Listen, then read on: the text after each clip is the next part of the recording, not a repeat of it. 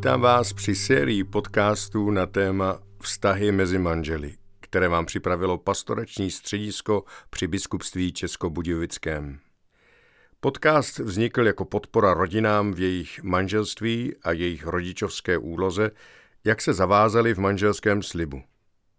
Použili jsme texty z časopisu Nové město, ve kterém se tomuto tématu věnovali nejrůznější odborníci – Dále se svolením nakladatelství Paulínky citujeme texty z knih Stormy o Martienové s názvem Síla manželčiny modlitby a Síla manželovy modlitby.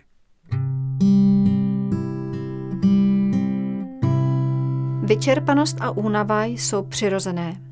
Mnozí rodiče, především maminky, mohou být velmi unavené, když musí skloubit své zaměstnání, péči o děti, práci, domácnost.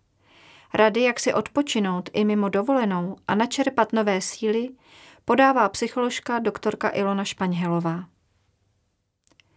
Prázdniny a dovolená mohou být dobrou příležitostí k tomu, abychom si odpočinuli. Mnozí rodiče, především maminky, mohou být za poslední měsíce, kdy se doma učili s dětmi, velmi unavené, vyčerpané. Je to přirozené, byli najednou v mnoha rolích – ženy, mámy, manželky, kuchařky, učitelky pracovaly z domova. Čili vyčerpanost a únava jsou přirozené. Jak si tedy odpočinout? Každý má formu odpočinku jinou. Doporučila bych tady větu mít rád toho druhého jako sám sebe. Čili na chvíli se zastavit a zeptat se, co mi udělá dobře, přičem si odpočinu, a upřímně si na tuto otázku odpovědět. Co tím myslíte? Teď mluvím spíše za ženy. Mnohdy se stává, že ženy po něčem touží, něco si přejí. Často o tom však nemluví. Jako kdybychom měli v každé situaci vydržet. Dáváme jen nejasné signály pro druhé, že už opravdu nemůžeme. A tak chceme vydržet a pak se mnohdy stane, že vybuchneme na děti, na manžela, na toho nejbližšího, nejmilejšího. Co s tím? Především si uvědomit, že je to zřejmě důsledek toho, že jsme vyčerpané. Možná i důsledek naší povahy. Je dobré si uvědomit, co jsme udělali špatně, upřímně se dotyčnému omluvit a začít znovu. Začít znovu i s touto zkušeností, že toho zřejmě na mě bylo už moc – Mám si tedy na sebe dát pozor a mít se ráda. Čili chránit sama sebe, svoji sílu k životu, učit se říkat těm nejbližším, co potřebuju a o co je chci poprosit. Například domluvit se s manželem, že jednou v týdnu odejdu sama na hodinu ven, na procházku, na kolo. Nebo, že potřebuji jít sama nakupovat a užít si ticho od věčného dětského štěbetání nebo aspoň jednou za měsíc požádat babičku, aby přišla hlídat děti a jít spolu do kina. Nebo potřebuji jít sama na mši, abych mohla být v tichu s Ježíšem a prožít vztah s ním.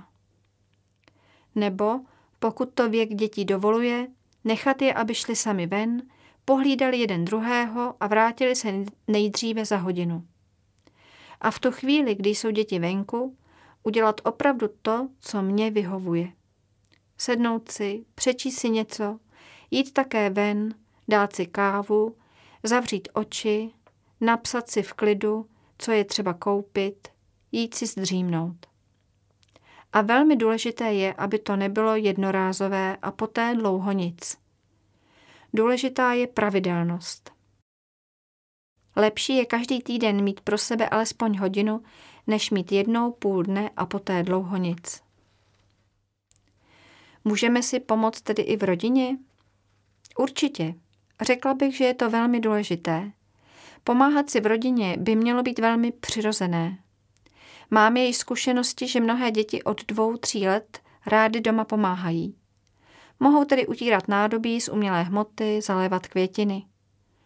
Dítě může počkat, až si maminka vypije čaj a teprve potom mu splní jeho přání.